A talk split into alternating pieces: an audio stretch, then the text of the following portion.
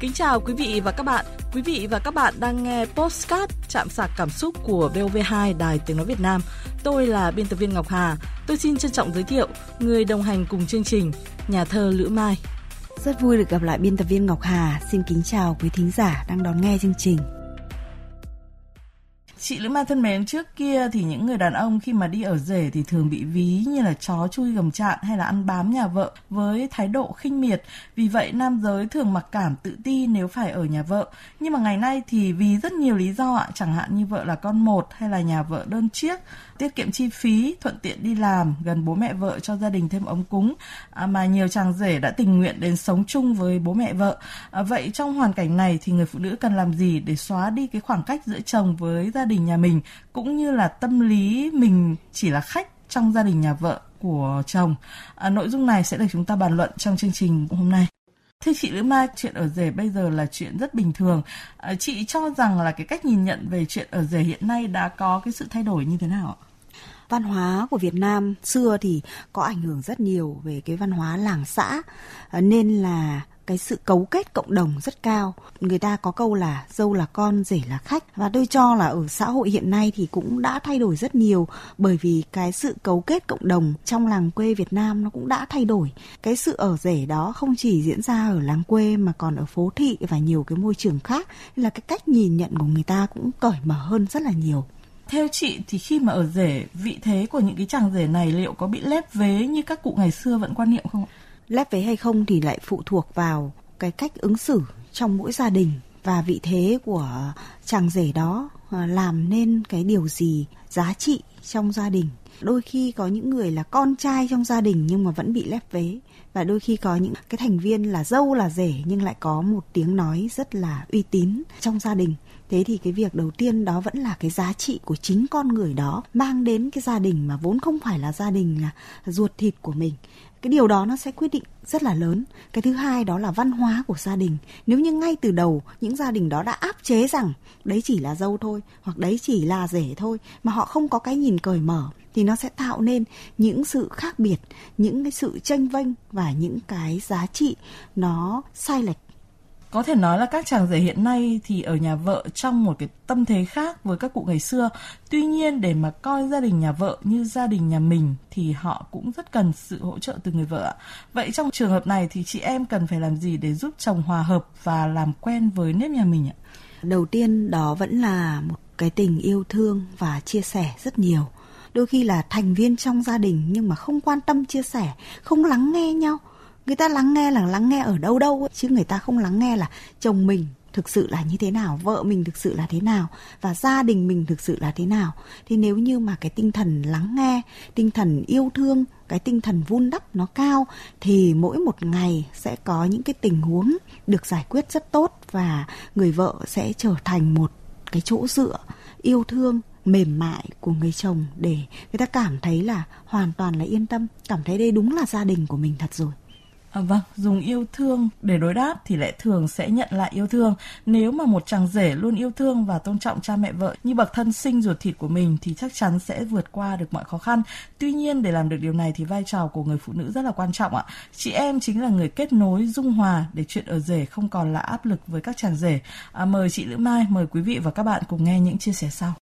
Mình ở với bố mẹ cũng phụ thuộc vào bố mẹ nhưng mà thôi mình cũng cố gắng cũng an ủi anh ấy là như thế. Còn đối với bố mẹ thì cũng có nói với bố mẹ là thực ra khi mà là con rể mà ở cùng bố mẹ ấy, thì người ta cũng có những cái tự ái nhất định ấy.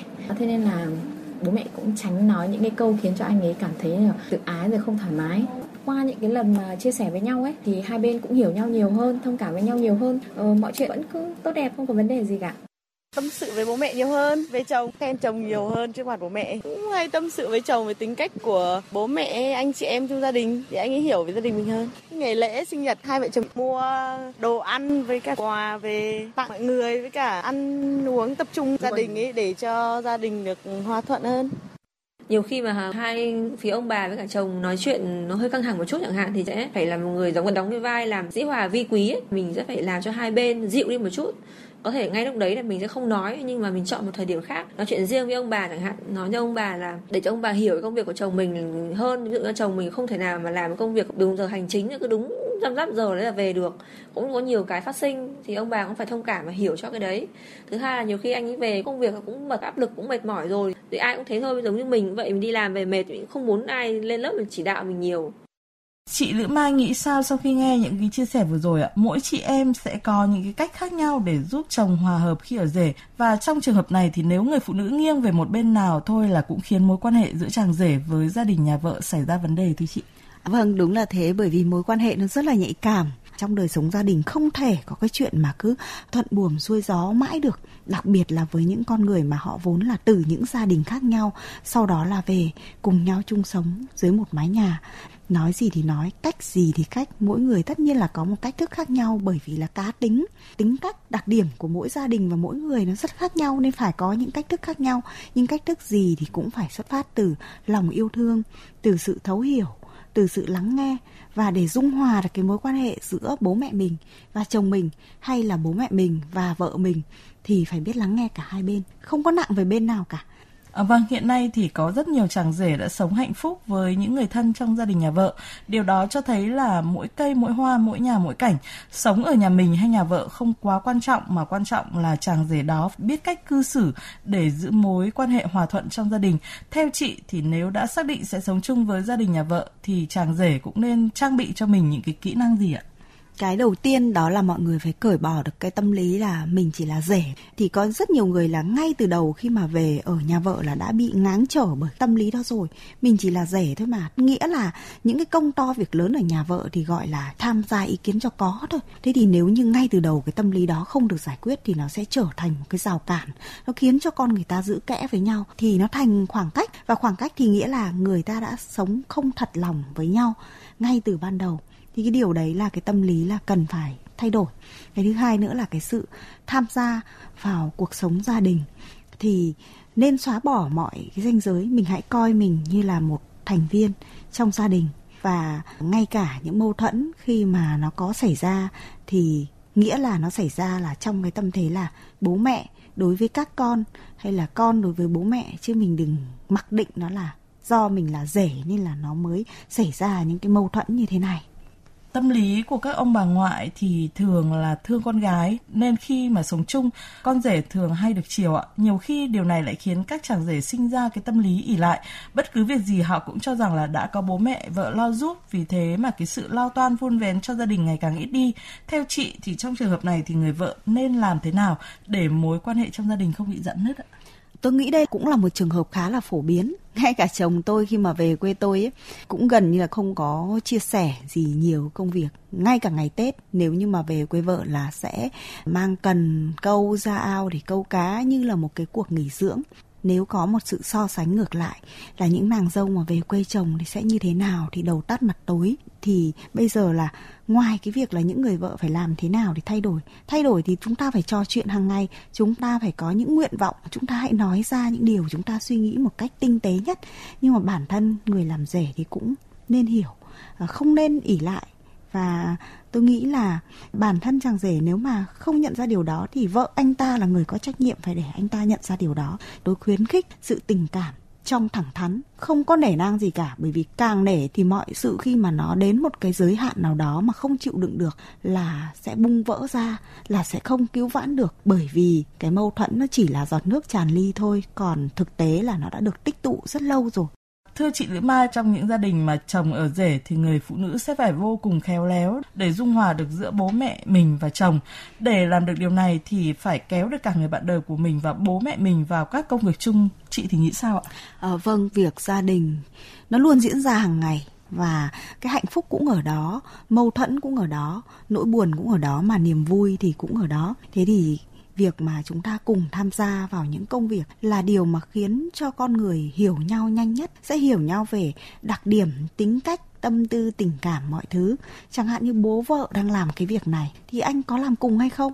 À, hay là đang xảy ra một cái điều này ở trong gia đình của chúng ta? Thì khi tham gia ý kiến thì phải có những cái ý kiến đóng góp như là mình là một thành viên như mình là ruột thịt trong gia đình đó. Chứ không thể nói là tùy bố quyết định thế nào cũng được hay là cái này thì tùy bố mẹ với vợ con thôi, chứ còn con là rể, con không biết đâu, con không tham gia đâu. Thế cái sự tùy đấy, chúng ta nghe thì cứ tưởng là dễ tính, nhưng thực ra nó là một cái gì đó nó rất khó chịu.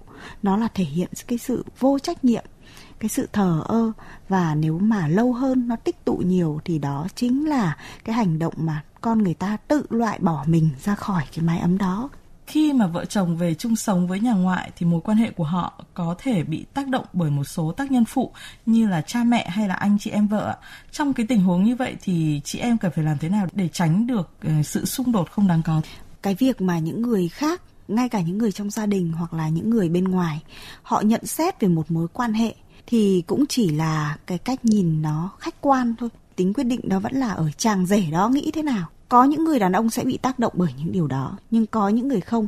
Nên cái sự vững vàng nhất, tin tưởng nhất vẫn là chính cái chủ thể đó. Họ phải trở nên vững vàng, họ phải có những cái lập luận của mình, có những cái tình cảm sâu thẳm của mình để ứng phó lại cái điều đó. Mà để họ có điều đó thì nhiều khi không tự nhiên mà họ có.